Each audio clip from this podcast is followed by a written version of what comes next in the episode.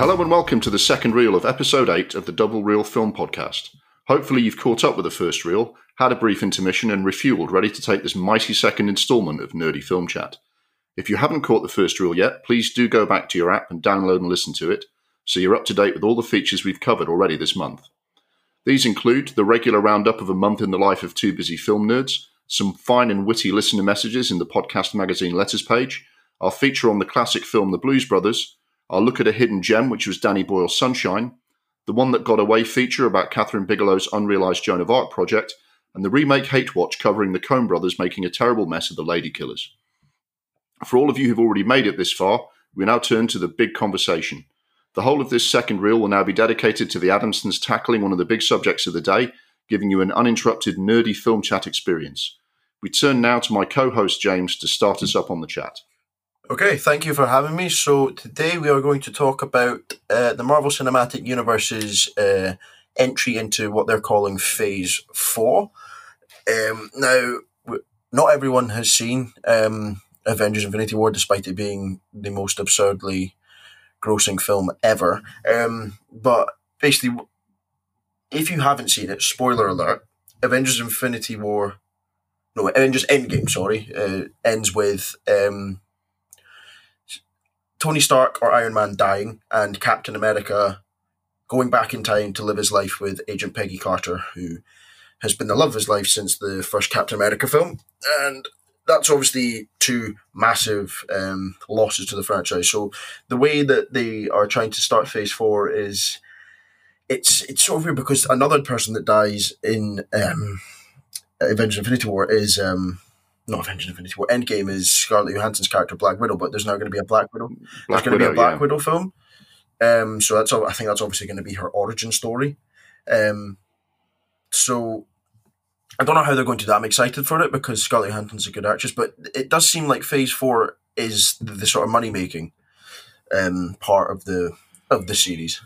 Um, yeah, so I mean, for, I mean, obviously, I'm probably the sort of person who watches a fair few of the Marvel films. Probably most of them now. I think about it, have heard the kind of the phrase Marvel Phase Four and Marvel Phase Five, which is coming up.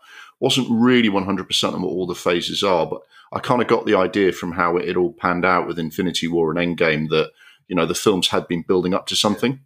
So my my sort of expectation when they announced Phase Four and, and then Phase Five was this will be building up to something. Um, so I mean, I, am not 100 percent sure what that is. So maybe we can kind of look at that. Is it all right if I have a quick sort of recap of like the previous phases, just to see if I'm kind of I yeah. understand it, and you can let me know if I've kind of got this wrong. Yeah. So it looks like it looked like phase one was it's kind of it was sort of all the origin stories, wasn't it? That, when I read up on this, when I looked it up, it looked like phase one was it started with Iron Man and the Incredible Hulk, which was sort of released sort of similar times to each other. Um, Incredible Hulk had a little cameo from uh, Tony Stark at the end of it, which was kind of, uh, oh look, here's we're, we're starting to link these films, and then then Phase One seems to also include Iron Man Two, Thor, Captain America: The First Avenger, and the Avengers. Well, which, ends with, like I say, almost all of those are, ends with the Avengers film in 2012. Just yeah, yeah, the the first Avengers film. Yeah, so there's a lot of origin stories there, and even the Avengers film is kind of an origin story of how they put the Avengers together, isn't it? And apart from like Iron Man two, uh, you know, and, and sort of Incredible Hulk, sort of. I mean, they'd already done that, and it, yeah, so it's I mean, the films are mostly good. Apart from, I thought Iron Man Two was really poor. Yeah, um, I don't mind the Incredible Hulk film, although it's fair to say they hadn't cracked it with the character. But as far as I can see, Phase One was, hey, look, we're going to bring in all of your big Marvel characters now, and, and this is part of something. Each film had a little cameo, and this was the first time I think we were aware of needing to watch to the end of the credits, wasn't it? And say, oh right, here's Samuel L. Jackson as Nick Fury, and oh look, there's something else coming here, and this is you know and then in Thor, they started introducing, you know, um, uh, Jeremy Renner, that's Hawkeye, isn't it? And saying, right, we're actually going to introduce some of the other characters here across each other's films. And I think that was the first inkling that they were starting to put something Yeah. together. Um, I think the way that they look at Phase One is it's almost like they're testing the waters. Um, I think I really enjoyed those films at the time because I was twelve, then up to sixteen when those films were coming out. So I'm kind of like the, the target audience for those films when they were coming out. So I, I think I look on them a little bit differently to you. Yeah. But saying that, having seen the later Marvel Cinematic Universe films that have come out, looking back on those films, those films don't look as good. For example, the first the first Thor and the second Thor film are garbage when you compare them to Thor Ragnarok because Thor Ragnarok is brilliant. Um, yeah. Yeah. that's that's phase one. Um, phase two, I, I don't really remember much of phase two. It was only, it was only uh, two years. It started with Iron Man three and finished with Ant Man in 2015. Um, and Yeah, I mean, I would. I mean, I, I looking back. I mean, because I wasn't watching this at the time, going, "Oh, here comes Phase two. I'm kind of looking back on this retrospectively, right? But I remember what, that not really being super keen on most of those films. I thought Guardians of the Galaxy was really good, and Winter Soldier was okay, actually. Captain America: Winter Soldier, but um, this isn't the most amazing of phases. I- Iron Man three, while better than Iron Man two, was still a bit. I wasn't keen on it. I could have done with that Gwyneth Paltrow playing Iron Man or being, you know, wearing an Iron Man suit. Thor: Dark World's pretty poor. Avengers: Age of Ultron it was, was. I think, a, a real letdown. Yeah, and I, you know, I don't, I don't mind Ant Man, but Ant Man is kind of a, um, he's almost like a supporting character, so he's not going to carry a whole phase Yeah. as he by himself. And oh, I quite enjoyed Ant Man. Well done, Phase Two. He's kind of, oh, good, they've introduced Ant Man. Great, you know, some people like his character. Yeah, um, and then phase three is when I think the best films started to get made. I think they'd really found they they found their up, footing, and they'd they'd done all the sh- the kind of the kind of origin films like Guardians of the Galaxy and things like that, which I, I still enjoyed for like a kind of first origins film. But they've kind of there's so there's been Yeah, so yeah. much establishing for the first. Well, being phase one and two. Uh, takes you up to 2016 so that's you know eight years of trying to establish and then phase three it seems a lot more they're getting through they're but they're a lot faster with stuff you know 2016 to uh, 2019 they, they, they fire out loads of films you've got captain america and they've packed yeah there's loads of films and they've really kind of expanded the scope. And because captain america's civil war kind of really kind of opens everything out isn't it? You know starts to bring in um, a lot of elements and a lot of a lot of characters together. I mean C- civil war wasn't just captain america in the marvel comics as i understand it. Civil war was like this massive kind of uh, event in the marvel comics that just spread out across all of their different titles. So civil war was quite a big thing for Well, them to the- throw in. And i guess apart from apart from there's doctor strange there's Black Panther and there's Captain Marvel. But apart from that, on a list of like almost like 10 films or something, there's no origin stories. um, so you're all like, I, I, you're all sorry, kind of, you you're, it, it's all kind of, you're up and running in the weird. film, they're still doing origins and introducing characters like in American uh, Captain America Civil War. They have the introduction of Spider Man, and then Doctor Strange. They have um, oh, and Civil War. They have the introduction of um, Black Panther. Doctor Strange. You have the uh, obviously the introduction of Doctor Strange. Guardians of the Galaxy Volume Two. There's no introduction. Spider Man Homecoming is just the first film. Thor Ragnarok.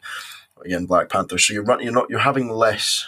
Um, less origin stories and more films that tie into the. It's, it's like it's like progressing what, what they're building Well, yeah, to, th- this is this is firmly like the, the Thanos timeline now. Um, Avengers Yeah. does kind of touch on Because even when you think about Spider-Man: Homecoming, it, Spider-Man: Homecoming was actually a different studio, wasn't it? That's like Fox or Sony Yeah, or something. Sony. So it's quite interesting that they were able to keep MCU continuity in a film that's slightly outside what they're doing. Uh, yeah, that that was an absolute. And you know, even even Ant Man and stuff is like at the end of it, they're kind of oh, something's happened. That's part of the whole. It's like you know, it's really it's really interesting. This is the only franchise that ties this many storylines together from film to film, isn't Yeah, it? uh, although what I will say about Phase Three is that some of the films in it aren't actually that great, but because the best films are in this phase, out with I'd say Guardians of the Galaxy, um, Captain America, Winter Soldier, Avengers, and the 1st Mhm. Iron Man. You're not really missing that many solid Marvel films here. Um, but you've got Yeah, you've got this is the best phase. Guardians of the? Galaxy Volume Two, which I wasn't keen on. Spider-Man: Homecoming's all right. It- yeah, it, it, it, Uh, was Ant-Man alright. and the Wasp was Yeah, shit. I mean, I, I like Spider-Man: Homecoming. Ant-Man and Sorry, the what was Wasp was shit, and Captain Marvel wasn't that good. Um, Yeah, I mean, I, I see Captain Marvel was a bit indifferent, and it, it felt almost as if they'd kind of they were just cranking a film out so that her character was available for Endgame because she's really good in Endgame, right? Um, but in, in the actual film itself of Captain Marvel, I remember being like, "This is all a bit low scale." It's like she's kind of having she's running around after these kind of rel- what seem like relatively minor villains uh, through small town America. And, and I think that itself kind of has pissed a lot of people off because the Skrulls are actually a massive character in the comics, and they've kind of thrown them away a bit in this Yeah, film. they've got a bit of a, sorry, and then and and then and then at the end of it, she's she she she finally accumulates all her powers and destroys an entire fleet of spaceships in three seconds, which makes you think, God, we've waited two hours, and it turns out that she's like infinitely more powerful than everything she's faced in this film. It's like, yeah, oh, okay, ridiculous. she's I mean because because she's one of the big characters, right? You know, in terms of she has the power to kind of destroy whole or save whole planets. You know, she's up there with like Thor and Hulk, being like super, super, super powered. Whereas your, your Black Widow and your Hawkeye, you know, they're great characters, but they're not, you know, they can't fly through space and stop a spaceship. She needs a big villain. Do you know what I mean? She needs a big bad to actually be up against. Otherwise, the film looks a little bit just, I, I didn't get it. Um, so, I, I, thinking about this for this feature, I thought they might have been better off if they tr- maybe tried to get Captain Marvel out earlier and made it a bit more of a flagship of Phase Two, and actually given her a bigger story. That might have been better. But in the end, they just went, "Quick, we need Captain Marvel in because she's going to be part of Endgame." Yeah, although I think saying that if they had done it back in the 20, in phase two, which is 2013, you probably wouldn't have had um, Brie Larson playing Captain Marvel because she won uh, Best Actress for Room in 2015. So she might not. That's that. true. Yeah, and she's she's yeah, she's quite good as the character. Yeah, yeah, yeah.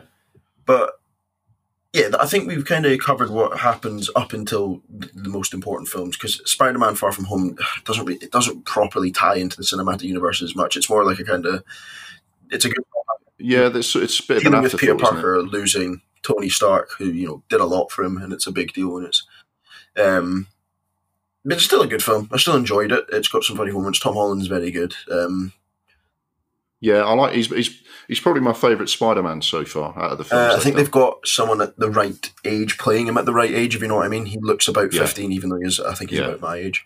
Um, but Yeah, yeah, the, the the best thing about Phase Three, I would say, is Thor Ragnarok and Black Panther, because Mhm. they all sort of the, Black Panther's an introduction one. Again, it's it's its own standalone film, but it, it ties in, you know, into the um, into the cinematic universe in the sense that it's Black Panther being introduced to the world and things like that. But it's it's also it's sta- it's also a standalone film. There isn't massive um, connections to the cinematic universe. Um, Ant Man and the Wasp. I can't really remember that much of Ant Man and the Wasp. It wasn't that good. It's it ends with a like a him getting put into the quantum realm, and then um, I can't remember Hank Pym and his uh, wife and um, the Wasp all being put into the Soul Stone when Thanos does the snap. But again, that feels just like it's another standalone film, and then it's like how do we how do we connect this to the uh, the big bad that's going on at the moment? Ah, here we go. Make these characters disappear. yeah, yeah. I mean, it's like where Ant Man appears in, in the other films, like he's in Civil War and he obviously takes part in, in the uh, you know Infinity War and Endgame. He's he's a good character to take part in in the story.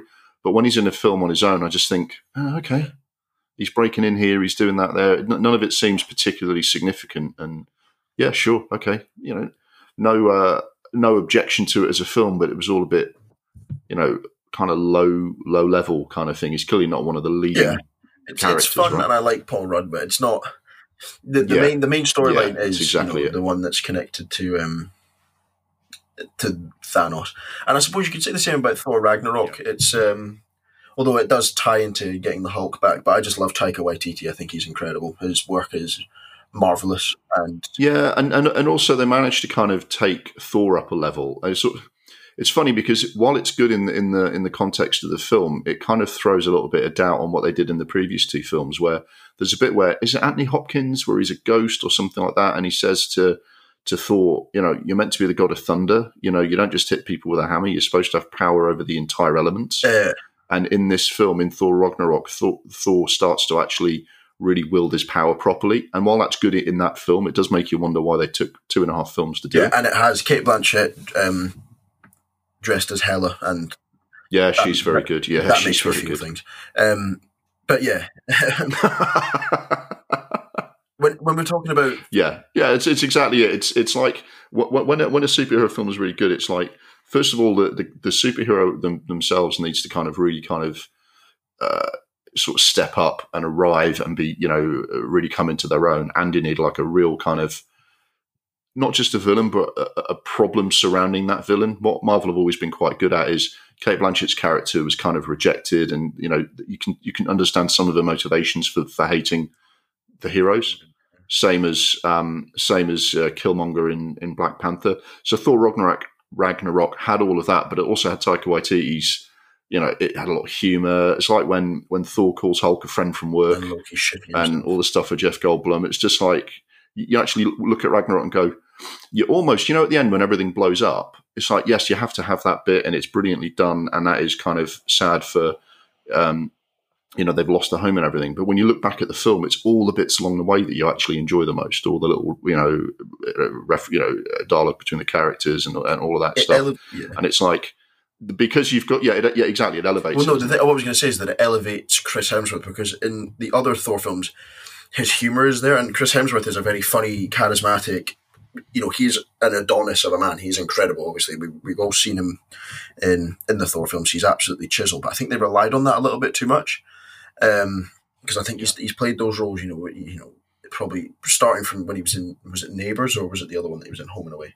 One of the Australian soaps that he was in. Yeah, he would yeah. have been the yeah. you know the tall dark stranger that's you know very dashing and things like that whereas he's actually a very funny funny actor he's and the best moments in thor ragnarok are ragnarok we're, not, we're now both doing it thor ragnarok um, are yeah.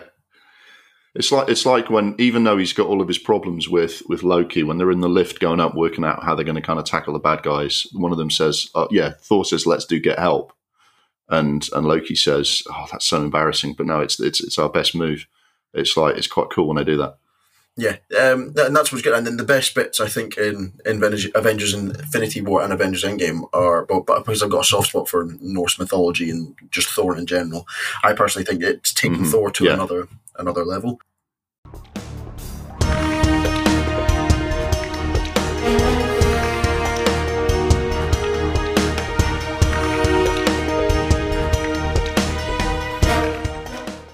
to catch people up to speed of what's happening in Phase Four. So at the end of, I want to say Spider-Man: Far From Home, but it doesn't really make that much difference. At the end of Avengers: Endgame, Tony Stark has died after saving the universe. Thanos is gone. All of his army are gone. Um, Yeah, Captain America, I- don't know if he's died, but he's basically passed the mantle on to Falcon.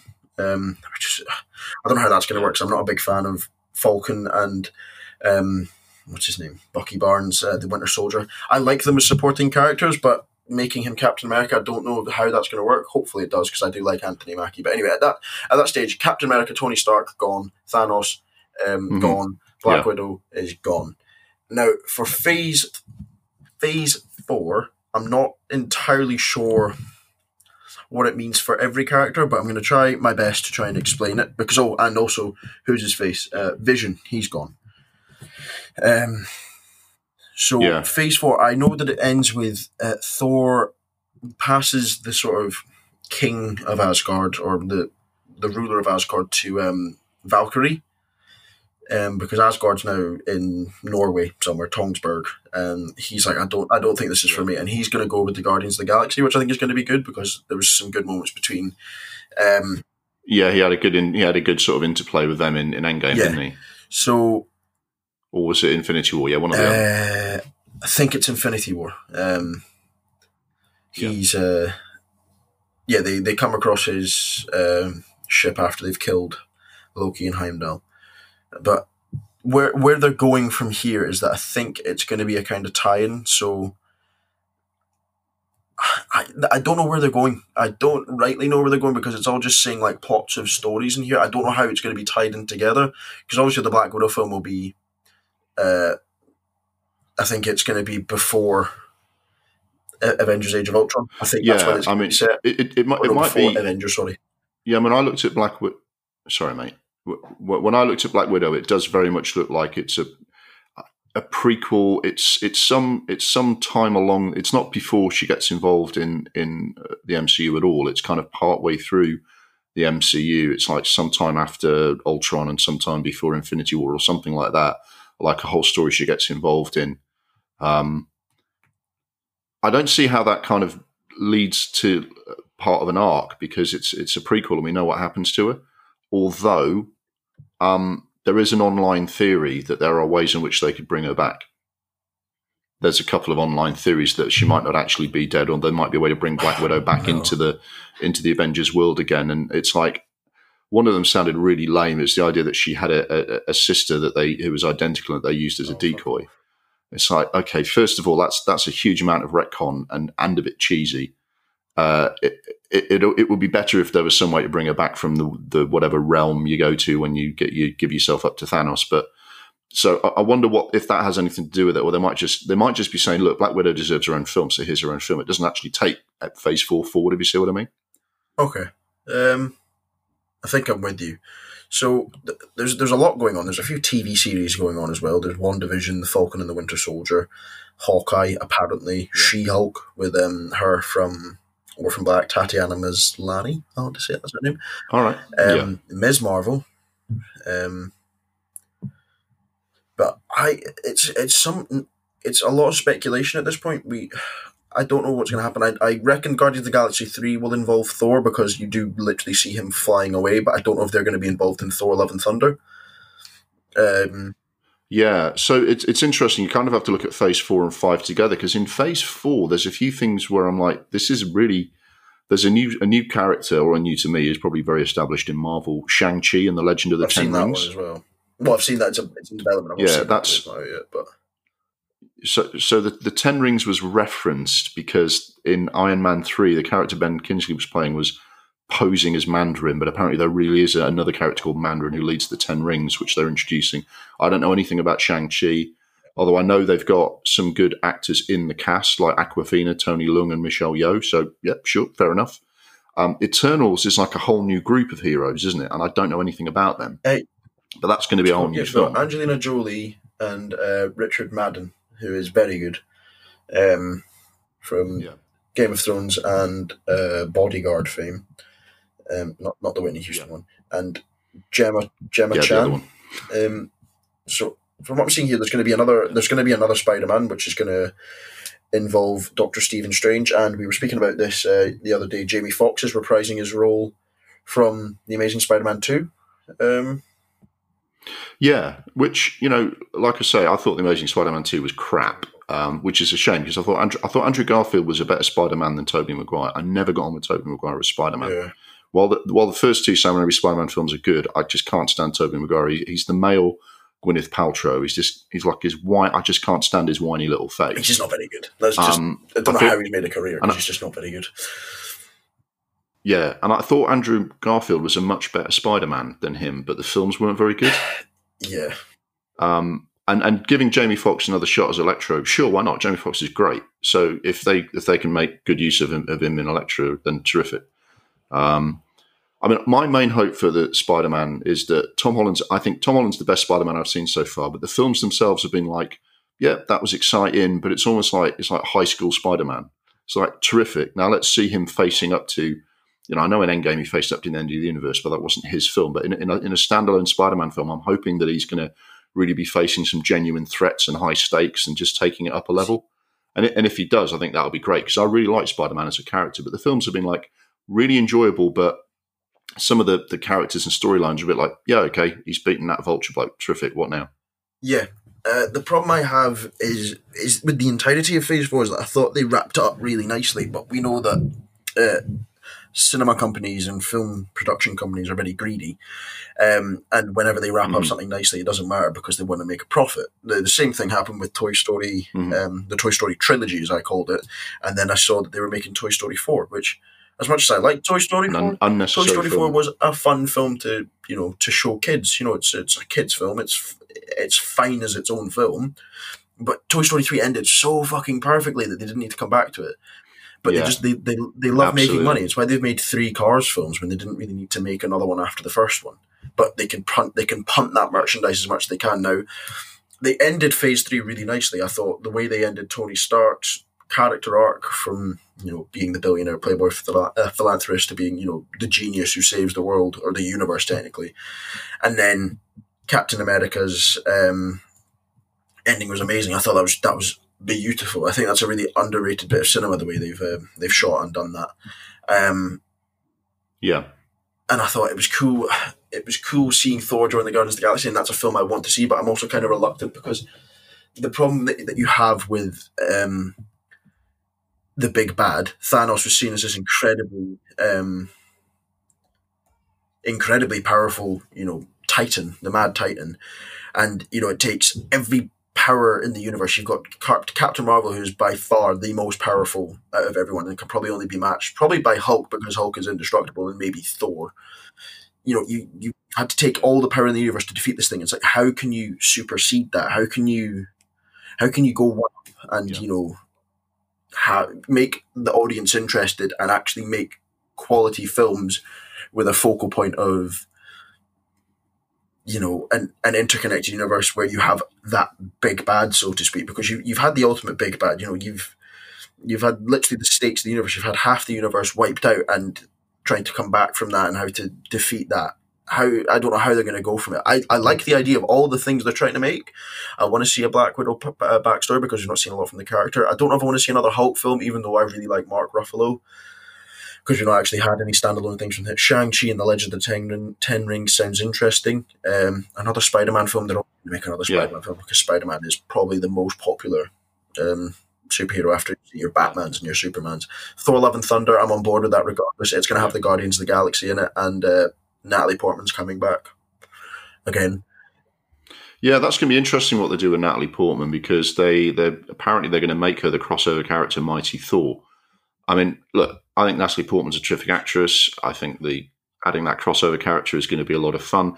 They're going to need a lot of CGI to make her look like Thor. Do you know what I mean? It's not like it's not like Brie Larson, who's actually she's quite tall, and you know she worked out and she looked pretty solid in a suit you know, Natalie Portman, however much she works out, she's diddy and diminutive. Yeah. Honestly, whatever they whatever they do is going to have going to have to be quite. I think I think the, uh, the, the the computer guys are going to be quite busy on that one. Yeah, but again, it's Taika Waititi making a film, so I don't care. Um, yeah, yeah. I mean, you know what I what I don't. I mean, obviously, I think Mar- Marvel has been so massive in cinema, and I think you know, obviously, they, you're quite right that they're there to make money uh, principally. But I think not having any like a, a new kind of MCU kind of phase would just leave such a massive hole in the middle of kind of mainstream blockbuster cinema at the moment. It's kind of inevitable that they're going to do it. Um, I mean, is this leading to something? I mean, Doctor Strange in the Multiverse of Madness is kind of the, the, the other film in that that kind of you know, Eternals apparently is going to bring in major kind of galactic threats, and Doctor Strange is another one that can have major galactic threats, and presumably that can be that can be used to build up another big bad. I, I mean, I'm really excited about the Doctor Strange film because there's that multiverse of madness stuff is all linked to H.P. Lovecraft, which we've talked about on this previous episode, the Del Toro film and and stuff like that. Um, and uh, which, by the way, just goes to show everything we do is linked. You might think we are just making this up, but actually, audience, you are now entering phase two of the double reel cinematic universe. Um, but is is this leading somewhere? I mean, they've got bit other galact- uh, major threats in the Marvel comics like Galactus and stuff like that that could destroy a universe. Do you think that's where they're going with this? Oh, I fucking hope not, because that means another Fantastic Four reboot. But um, well, guess what? Should we mention the film titles in Phase Five? Because uh, Phase Five, when I looked it up, it's got Black Panther Two, which uh, see in, in, in normal in, in, normal circumstances, I would have been like brilliant Black Panther two, but we don't have Chadwick it's, Boseman anymore, so there is a bit of question mark. Focusing on his younger what? sister, um, Shuri. Is that confirmed? Um, that's what I read. I mean, I, hmm. uh, see. So, so what, what what I would say about this, right? What I would say about this, right, is I understand that they did that with Shuri in the comics, um, and I have no problem with that being where they go but if Chadwick Boseman was still around, you, there's no way they would do that in Black Panther two. They would, you know, you know, you know how they're talking about passing the the um, the mantle of of Captain America onto someone else. It's like that's all fine because they've given Steve Rogers a good run, like they did in the comics. Like Steve Rogers was quite a long running Captain America, and then and then like two or three or even four other people have been Captain America. Fine, but in any circumstances other than the massive shock of Chadwick Boseman passing away, T'Challa would carry on for a while, and then maybe they'd go, okay, um, now we're going to pass the torch on, on to Shuri like they did in the comics. So I think I, I wonder if it's a mistake to do that in Black Panther two, like straight after Black Panther one. Do you know See, what I mean? I think it, it's always really difficult when a, a character passes, oh, an actor passes away that's played such an iconic character. I think Black Panther, for me, has been one of the most iconic characters in cinema of the past decade. You know, it was so. It's crazy to think the first major black superhero film wasn't made till 2018. So there's a real sense, and especially with current events going on, it's such an iconic role. Um, now, in in normal circumstances, when like an actor has died that's played an iconic character, they it's hard it's hard to it's hard to decide what's right uh, what's right and what's wrong. So, for obviously Harry Potter, Richard Harris passed away um, while playing Dumbledore, but there was still another six, five, five books, six uh, films to make. So they got Michael Gambon in. Mm-hmm. Now, I don't know if they want to. I don't know how much they filmed of Black Panther two. I, I, I genuinely couldn't tell you. Um, Apparently, they haven't started filming. It's going to start filming in in, in ne- next July. now, see, I think It's hard because if they carry on with T'Challa, they need someone else to play him, and he's got to he's got to live up to Chadwick pro- the problem is if they bring in a, if they bring in another like male lead character, then people will go, "Oh, you've really snubbed Shuri there." yeah, the problem Um, on the other hand, I reckon I reckon throwing Shuri straight into it now is kind of doing her a disservice. She would be better to kind of inherit that in good time, if you see what I mean. Which is, I know a white guy saying a black woman should wait a turn is really not Yeah. what people want to hear right now. But I think it would. She'd be better off a- after T'Challa's had a bit of a yeah, run in the role. you're not saying that to be a prick. I just from what we've seen from Shuri, she's been that kind of. She's a technical genius, and she you know she impresses. Uh, she impresses. Uh, Yeah, yeah, they and, and they sort of stressed that in the film, didn't they? She's not physically imposing or anything like Danai Gurira is in um, as the uh, as the lead of the the, the the Black Panthers kind of guard. Um, You know, the the Praetorian Guard type, Yeah, you know, there's a need warriors that they are. But see, the problem the problem I have with saying who do I want to play, who would I want to replace Chadwick Boseman as Black Panther? There are heaps of incredibly gifted black actors out there. I feel like you can do them a service, but I feel like they were all in the first Black Panther film. That's the problem. I'd want either Michael B. Michael B. Jordan or um, Daniel Kaluuya. I think they would be your best options to play Black Panther. Personally, So Mi- Michael B. Jordan, they'd, they'd have to do a. Did you ever watch Agents of Shield, the Uh, TV no. show? I haven't. It's not very good. You haven't missed anything, but they kind of they managed to resurrect. Um, uh, what's his name? Agent Thingamy, the Yeah, Phil Coulson. the one the one who yeah yeah agent coulson they managed to uh, to re- resurrect him saying they were able to save his life using um uh was it alien technology and i suppose they could say that they they did that against michael g michael b jordan's character's wishes and kept him alive and reformed him or i mean who else is there there's daniel daniel kaluuya could could inherit it because he's got a you know he's linked to it in the. I, I, I don't know. Yeah, yeah. I, I, look, I, I don't think we have the answer to that one, but that is a quandary for them. Uh, we'll just have to see what they do, and fingers crossed. To be honest, they did such a good job with the first film. Hopefully, the people involved will come up with a really smashing idea to to, to carry things on, and good luck to them. It's, in- it is just a real shame. It's a crying shame. It's a trick. Yeah, it's a it's a tr- it's a tricky one, and it's just uh, one more of about hundred reasons why it's absolutely terrible that we don't have Chadwick Boseman So I, sorry, um, I'm not. I know we shouldn't take fandom websites as gospel, but the Black Panther two um, cast list and uh, cast and crew. hang on. I just saw it and I don't know where it's gone. Uh, it's it's apparently there's just an actor to be confirmed as T'Challa.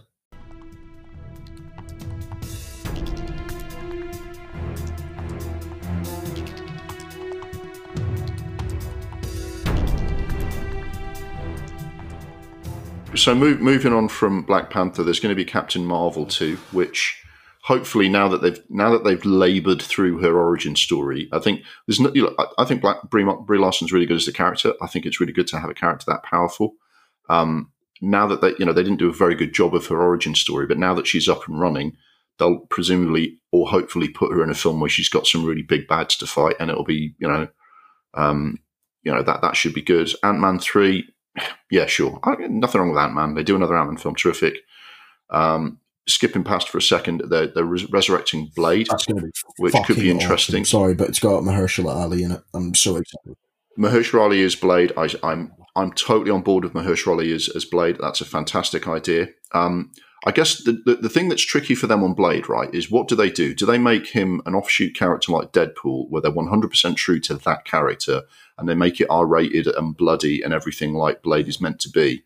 And then if they did want to put together a group of superheroes to fight a big bad, they've got a, a slight problem whether they include Blade. Or do they make Blade 12 rated so they can just slot him in and then kind of what you've got is a very watered down Blade film?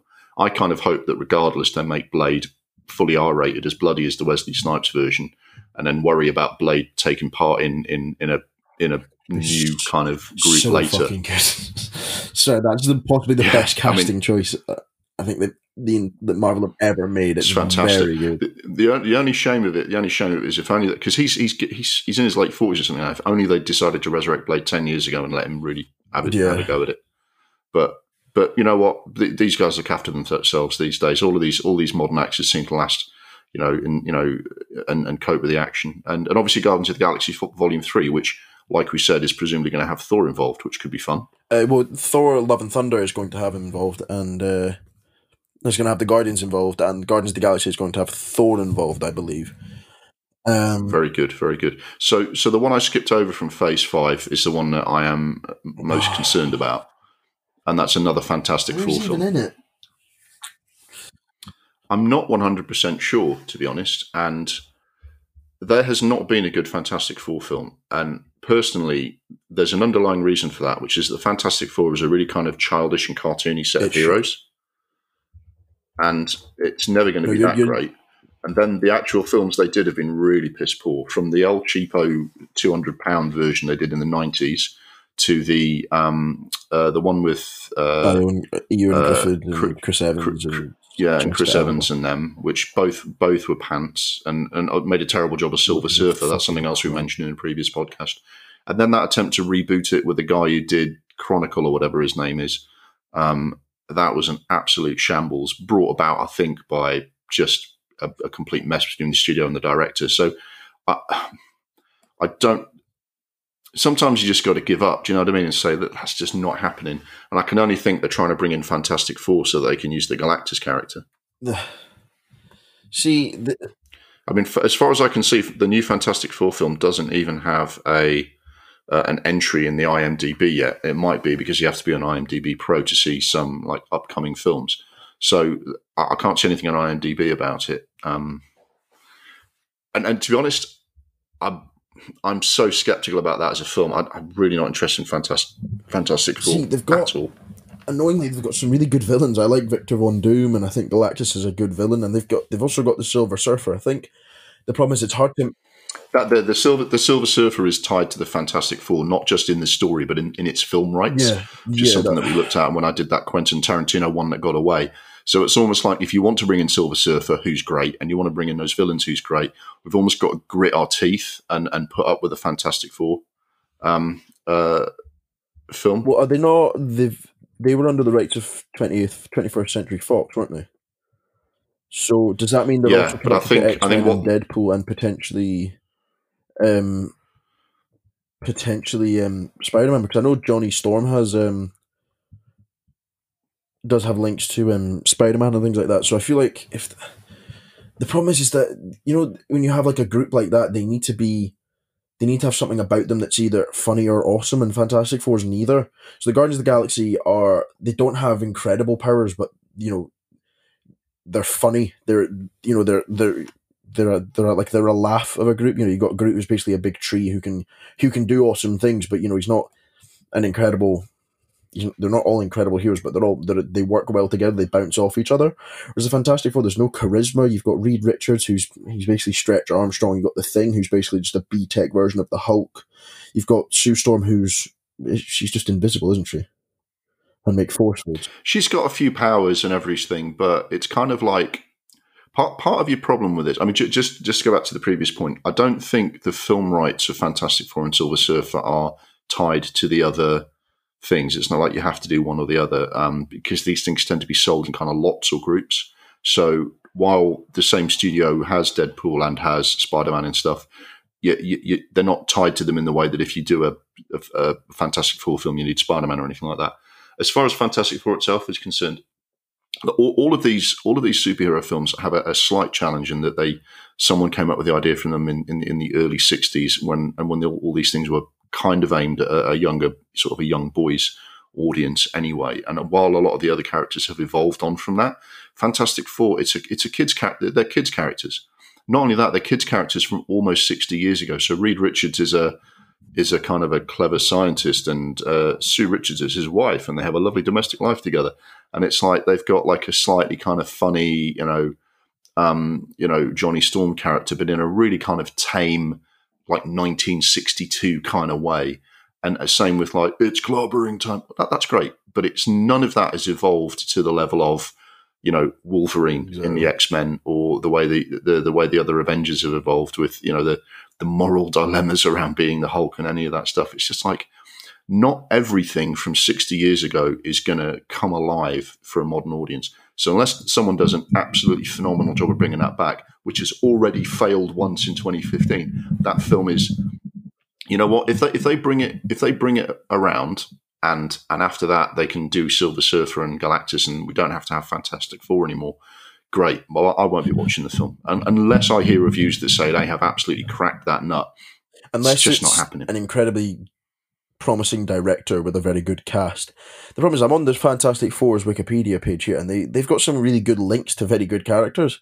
They've got connections to uh, Luke Cage, um, She Hulk, Wolverine, Ant Man, Spider Man, Spider Man, Black Panther, which we're not entirely sure what they're going to do, but the problem is I would enjoy them, you know, being used and you know being used like recruited into being in the big the fight against the big bad. The problem is I don't want another set of Marvel films where they're all interconnected to fight against the big bad.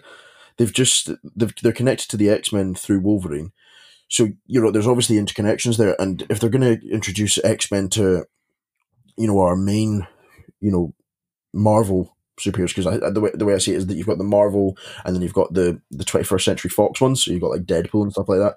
I would love to see maybe an X Men film where Deadpool gets involved and then things like that. But I don't. I I struggle to see how they're all going to be interconnected. So what? So what you're saying is you're, you're not really keen on the idea of trying to knit together a whole new kind of massive, again. giant, overarching narrative.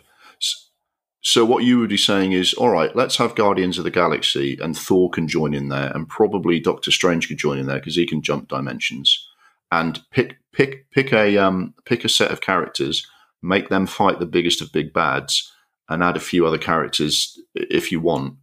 Um, so Guardians of the Galaxy Volume Three could be fighting a massive bad and have some other superheroes in it. Captain Marvel could be fighting a big bad and, and throw in some other characters in it but you're not you're not really on board for like another Avengers or new Avengers, which they they've done or anything like that. You would rather just see, you know, let's let's have some good Marvel films, and if if you know the characters are already the characters are already linked to each other enough, let's not let's not have millions and millions of kind of link, interlinked, you know, Lego. I don't think have films. to go even further than that because the the problem with these films is that it's the same thing that DC have struggled with. You know, they're they're fighting one's uh, incredibly powerful supervillain, and then another one is like, where where does it end? Um, I think they actually mm-hmm. need to go a little bit more low key. I think there needs to be in the next Spider-Man film. It should be as simple as him, you know, going back to fighting another type of Doctor Octopus character, not him. You know, you know that's what the Spider-Man films do well. They they he fights against Doctor Octopus, he fights against the Green Goblin and things like that. And it's about how he protects his family life because he's actually he's literally just a normal guy who's got superpowers. That's the whole point of Spider Man. Whereas uh, what I didn't like from, from Spider Man Far From Home, although there's lots of plot. Have you seen Spider Man Far From Home? So it's yeah. okay. There's no there's no big bad villain per se. It's all it's all done through drones, which make it seem like they're a powerful supervillain, but it's done on a much more bigger. It's done on a bigger scale. So mm. I don't know what they're going to do because I'm kind of sick of seeing you know origin story after origin story of these villains with the kind of ambiguous power level, like whether if you're doing them on like a scale of one to hundred, all these villains seem to be hundred, and it's like, well, no, T- Thanos was the big bad, so where do we go from here? And whereas in Doctor Strange, you got I can't Mhm. remember the thing he fights at the end, but it's Dormammu, where he has to constantly use that time stone to go Yeah. back and find the right. Um, and just he keeps weighting him down with the time stone, but that that seems like a really powerful, and that's kind of like, it looks kind of like Galactus levels of, um, Mhm. of bad, you know. Yeah, I mean, I, I know what you mean. Each each big bad needs to be kind of appropriate to the hero they're Yeah. fighting. So I know what you mean about Spider Man. I tell you, I mean, my main problem with Spider Man Far From Home, right, is Spider Man's defending Paris, which which is all well and good, but Spider Man is a New York superhero, and and and when he's fighting for New York and when he's fighting for his family, it is it, it, it like you say, it doesn't have to be th- this next five minutes of the film doesn't have to be whether the whole universe gets blown up. It's actually about how much the, the main character cares about all of the things he's defending and how much he's maybe had to learn about themselves, you know, how much they've had to kind of, he or she's had to kind of fight or combat something. And, and it creates an emotional um, uh, element to the film, like Thor Ragnarok. The whole point of Thor Ragnarok is you really engage with the characters. And that was actually more important than whether or not this or that was going to get destroyed because they could go and land in Norway and Asgard's still alive. So Spider Man needs to fight something that really matters to him and defend something that really matters to him. So Spider Man's in New York.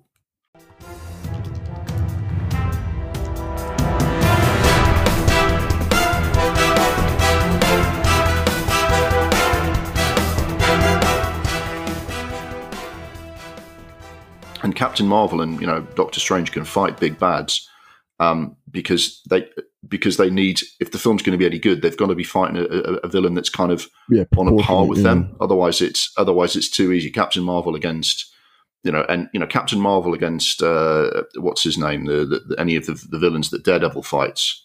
Uh, Kingpin. Well, that's not a battle, is it? Kingpin sounds really tough, and then Captain Marvel kind of eviscerates him, and then goes and has a cup of tea. You know, so the the villain's got to be proportionate to who they're fighting, and there's got to be a lot of emotional content to it. That's all you need, really.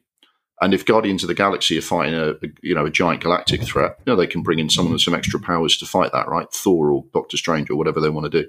Maybe Doctor Strange would tie in better with that Shang Chi because that's got an element of mystery and you know that they seem to be in the same kind of universe and kind of the the, the yeah exactly yeah. uh, and whatever whatever whatever Eternals I- are about. I think they're dangerously close to um be like being a lot like Michael Bay films where you know I like I like Bad Boys One, I like Bad Boys Two, but you know I, I didn't want to see the same kind of childish potty humor over and over again. Now I'm not saying that's what Marvel films going to be like, but you know I like the first Transformers film, and then it was literally the same film for the next. Uh, the next, I don't know how many did they make in the end? Five, six, and it was just the God same knows, thing. I, I, lost the will to live after the second one. You're, So- absolutely spot on. It's like if if it can't go anywhere, yeah, it has to be going film. somewhere in the right place. That's why I like the idea of Doctor Strange in his in the first Marvel horror film because there's, there's more to explore there. I don't necessarily think it has to be an end of the world kind of thing. I think it's just cool to see a character. With, with, with, Doctor Strange, I mean, with Guardians of the Galaxy, they could be fighting anywhere in the universe, really. So they could have a massive battle, and it doesn't have to be the Earth's about to be destroyed. With Doctor Strange, it could be he has to go into an, a, a multiverse, and he could be fighting something really bad. And and there's always an element of jeopardy that if he lets them through a portal or something, then we could be in a, in a spot of trouble. You know, like the Alien films. Most of the Alien films are about if this thing gets back to Earth, we're Yeah. all in trouble. But actually, the the battle is is not on Earth. Or same thing, Doctor Strange can be trying to make sure this doesn't threaten the Earth, and you know it's like one of those stories where and no one will ever know what we did out here. Do you know what I mean? That's Yeah. cool. Um, he can he can be fighting something absolutely massive, like you say, it's a multiverse. He could be fighting the biggest villain we've ever seen, but in another dimension. So it, it could be happening inches away from our faces, but we never know about it, right? Yeah, that's credit to the um, Captain Marvel film for some extent for introducing the um, the Skrulls because they were a different Mhm. they're a different type of, of the technically they're not villains according to the Captain Marvel film, but they are important. But for example, their ability is different. They can impersonate anyone to try and influence and Mhm. you know get what they want. Now that's an interesting thing to try and defeat Mhm. because it creates a kind of paranoia, kind of like you know, can we trust this person? Are they are they are they a good guy? Are they a bad guy? Are they actually a, a Skrull? Um, and that was an interesting place to take it, and I hope we see more of them. I actually, I actually quite like the Skrull, the Skrulls in Captain Marvel. Um, I, I, agree. I agree with you. My my main problem, what they did with the Skrulls, is that they kind of used them as like a quick plot Yeah. device, and it's almost like, well, they're, they're over now, aren't they? Oh shit! What, what example, happens where now?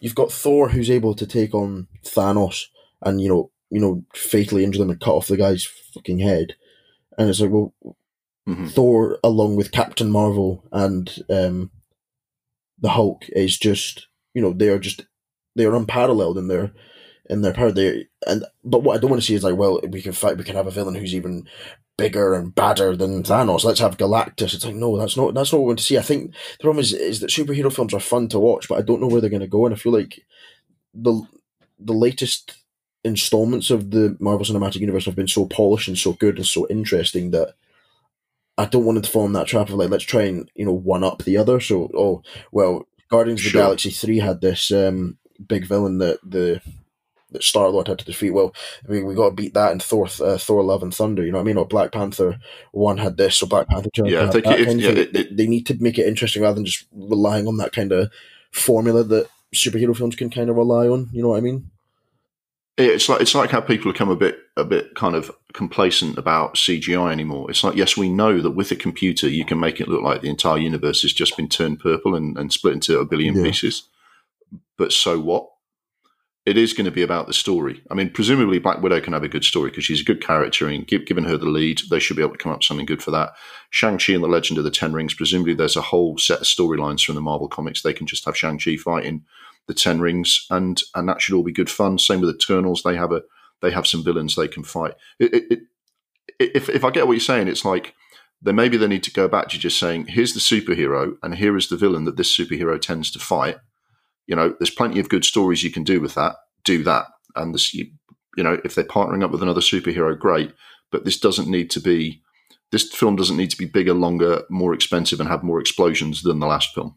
Yeah, I I would agree. I I I I, guess I guess the problem is that you can't please everyone, and there might be there people out there thinking, "No, I want Phase Four to take you know Yeah. to take everything up to 11. Um, so there's you know no there's no pleasing everyone, and they shouldn't try to. I mean, there are some potentially interesting films here. Like I say, I'd like to see Spider-Man really really go for it. Like we say within Spider-Man parameters. I assume Eternals has got some good stuff to it. All I've heard about Eternals is that um, that comedian from The Big Sick. Who is now in the Eternals and now has a six pack Oh. because of all the training he's had? That is all I I know about the say I don't want to butcher his name, but it's like something like Nanjiani, isn't it? Yeah, I could. Yeah, I, I could look it up and, and, and say it, but you, you know who I mean, the guy from the Big Sick, and it's like he's probably really good. You know, I hear the Yeah, Eternals is quite an interesting storyline. People have Marvel Marvel fans who know the storyline that you're about to do will always kind of you know tell you that there's some great stuff in it. Great. I, I guess what we're saying is is that if there is going to be a link between all these films, it needs to be a hell of a lot looser. You know, the link to these films could be that in when you see Doctor Strange in the Multiverse of Madness, he is aware of what's happened in some of the other s- storylines, but it doesn't have to all tie together. We don't have to have 15 post credit sequences showing how it's all tying tying together to one big film. So it's uh, Kamal Kumail Nanjiani. That's his name, Kamal Nanjiani. Yeah. And yeah, he Yeah, he yeah. was incredible. His physique was incredible when I saw the kind of the update um, that they had of it. But yeah, I don't know a lot about it, but I think I think I've done that thing where I because I'm looking forward to these films, although I'm anxious about where they're going to go, and I don't want those films to do what so many films have done in the past, which is you know just rely on the big bad and a big powerful superhero and how do you defeat them, and you know that kind of you can almost you can almost pinpoint what what is going to happen in each film or when when it's going to happen in each film. Yeah, Um, but I'm I'm also not wanting to know as much about them because I I want to go in and see what the because it's going to be totally different now because or, or at least I hope it's going to be totally different now Yeah. because it's you know where, where do they go from you know the the fight you know the biggest fight of the universe so I hope it's I hope it's different I hope it's not just another way to resurrect Phase Four I think it I think they've called it Phase Four and Phase Five but I feel like it's going to be complete it's going to be a completely different set of films it'll be, still be the same characters like of course uh, Thor and Doctor Strange and Spider Man and stuff like that. But I hope I hope they don't just spend the next. Well, how long was the first three phases? It was uh, eleven years. I hope. well, it's basically two, not 2000, yeah, 11 years. Yeah, I mean, this, this is again. You know that kind of that type of Yeah, shit. yeah. I, I, guess I guess Phase Four and Phase Five could almost be like good marketing opportunities. Like, right, are you ready for Marvel Phase Four? Here's what's coming. Yeah, well, that's, what, I mean? that's what. You know what, I, what I will um, say is that I like the fact that in these phases we're getting more TV series about Loki, and we're getting you know background stories to um, Hawkeye and Black Widow, and we're getting our first well, horror. Well, some some of these Doctor Strange. You know what I mean? Yeah, some of these some of these characters work better as TV series as well. I mean, I thought I thought Iron Fist was rubbish, but I thought um, Luke Cage and Jessica Jones and Daredevil and Punisher were all pretty good, pretty good series. The only thing I didn't like about Daredevil was that after a while, it was he was spending so much time agonising and not wanting to be Daredevil, and it's like tough shit, mate. Be Daredevil. That's what we tuned in to see. Um, but I thought the Punisher was fantastic. Some of these things do work well as TV series, so you know it's all it's all good. I mean, probably from a film point of view, what the biggest interest in like Phase Four and Phase Five is them coming out and kind of helping stage the revival of cinema and society as we know it after all this fucking pandemic is done and we've all had a vaccine, yeah. right? Because if anything is going to get people flocking back to the cinemas, it's going to be yeah. finding out that this next round of Marvel films are really good and that you should go and see them. Well, yeah, I, I think these films would be very important for getting the cinema industry back to where it was and getting people back out of the house. Um, but that doesn't mean they have they have a, the right to make films that are lazy and shit. You know, I mean, these are obviously going to be films that get people back into cinema, but because they're, they're such they've they're done to such a high standard now. Like they started off a bit rocky with you know the first Thor film and uh, Iron Man two and things like that, but they've really found their their footing to make polished films, whereas DC fuck knows what's going on over there. So they they are you know the standard. Yeah, for, sure. They they they they just haven't cracked it. At it's DC. a shame because I actually think that. Apart, I mean, apart from apart from the Wonder Woman films, I think the Wonder Woman films are pretty good. Um, and obviously, Batman is good when it's done well, but I mean, they have not cracked the Justice League, Superman stuff I, at all. It's just I really hope uh, Wonder Woman eighty four has a good soundtrack. I'm, I'm, excited, I'm, excited for that. Um, that that there are there are many opportunities. Obviously, because um, what's his name, uh, Chris Pine's character seems to have just arrived in 1984. You can kind of introduce modern life to him that way. Um, yeah, that's it. Sounds but, good. Um, you see, I mean, obviously, one of the things about Marvel that, that that they have done is they it was really important that they got, um, say, Black Panther right. So I'm sure they're going to want to make Black Panther two really good. Um, I think it's about time Black Widow had her own film, so presumably they're going to really have a good crack at making that good. Um, Doctor Strange and the Multiverse of Madness. I'm I, I am genuinely excited about that, um, because again, Doctor Strange can now go off and fight all the baddies he's meant to fight. He's had yeah. his origin story He's got dragged into the Infinity War and Endgame. Terrific. Now Doctor Strange should, needs to really kind of flex his muscles in his own story. Yeah. And obviously, Captain Captain Marvel too was very. I mean, you know, it's completely understandable that Brie Larson and and, and you know the you know actresses are keen to see that a, a, a, a big superhero with a female lead can be as big as all the other films. And you know, while Captain Marvel wasn't, I didn't think very good. It made the same kind of money as the other Marvel films, so no doubt they're going to want to go out and make Captain Marvel two really good. So hopefully that means it'll be a good film for us to enjoy. I hope they do a good job of Blade. It's uh, you oh, know as good sorry, as it promises that, to be. That so film makes me so excited. I'm so happy that that film's coming out.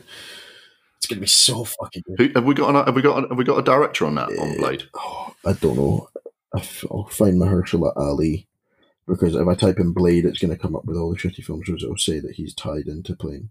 I mean, in a sense, it doesn't matter because a few directors have come out that I haven't heard of, or you know, who knew that um, uh, Taika Waititi was going to be a, a, really good blockbuster director after what we do in the Shadows. It's like if, if they're an interesting director, that should uh, that should work, right? Yeah. So Blade is announced as a film on on IMDb.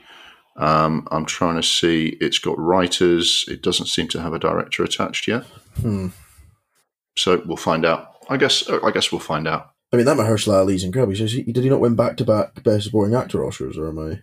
Yeah, I think he did. Yeah, he certainly won two Oscars. One for Green Green Book and one for uh, Moonlight. Nice. Um, he's terrific. He was in um, Luke Cage as a villain in that as well, and he was very good in that. Um, so he's another another uh, another good quiz pub quiz trivia question about people who played multiple like characters in comic book films. It will be it. Yeah, it's got such potential. I really hope they don't don't let it down. If they live up to the potential of that, that is going to be awesome. Produced by Kevin Feige. So yeah, I mean, I think I think that's where we are with Marvel yeah. Phase Four and Five. I don't think we're married to the idea of Phase Four and Five being a big overarching thing. We just want to want to see some good yeah. films, um, and I think we've said the ones that we're most excited about. Um, And you know, look, we've talked a lot on our big conversations about you know the difference between Marvel blockbusters and other films, and I think it is worth saying next year, hopefully, and the year after that, it would be really awesome that there was you know if there's stuff out there that can you know help revive cinema. I'm really looking forward Yeah. to it. Fingers crossed.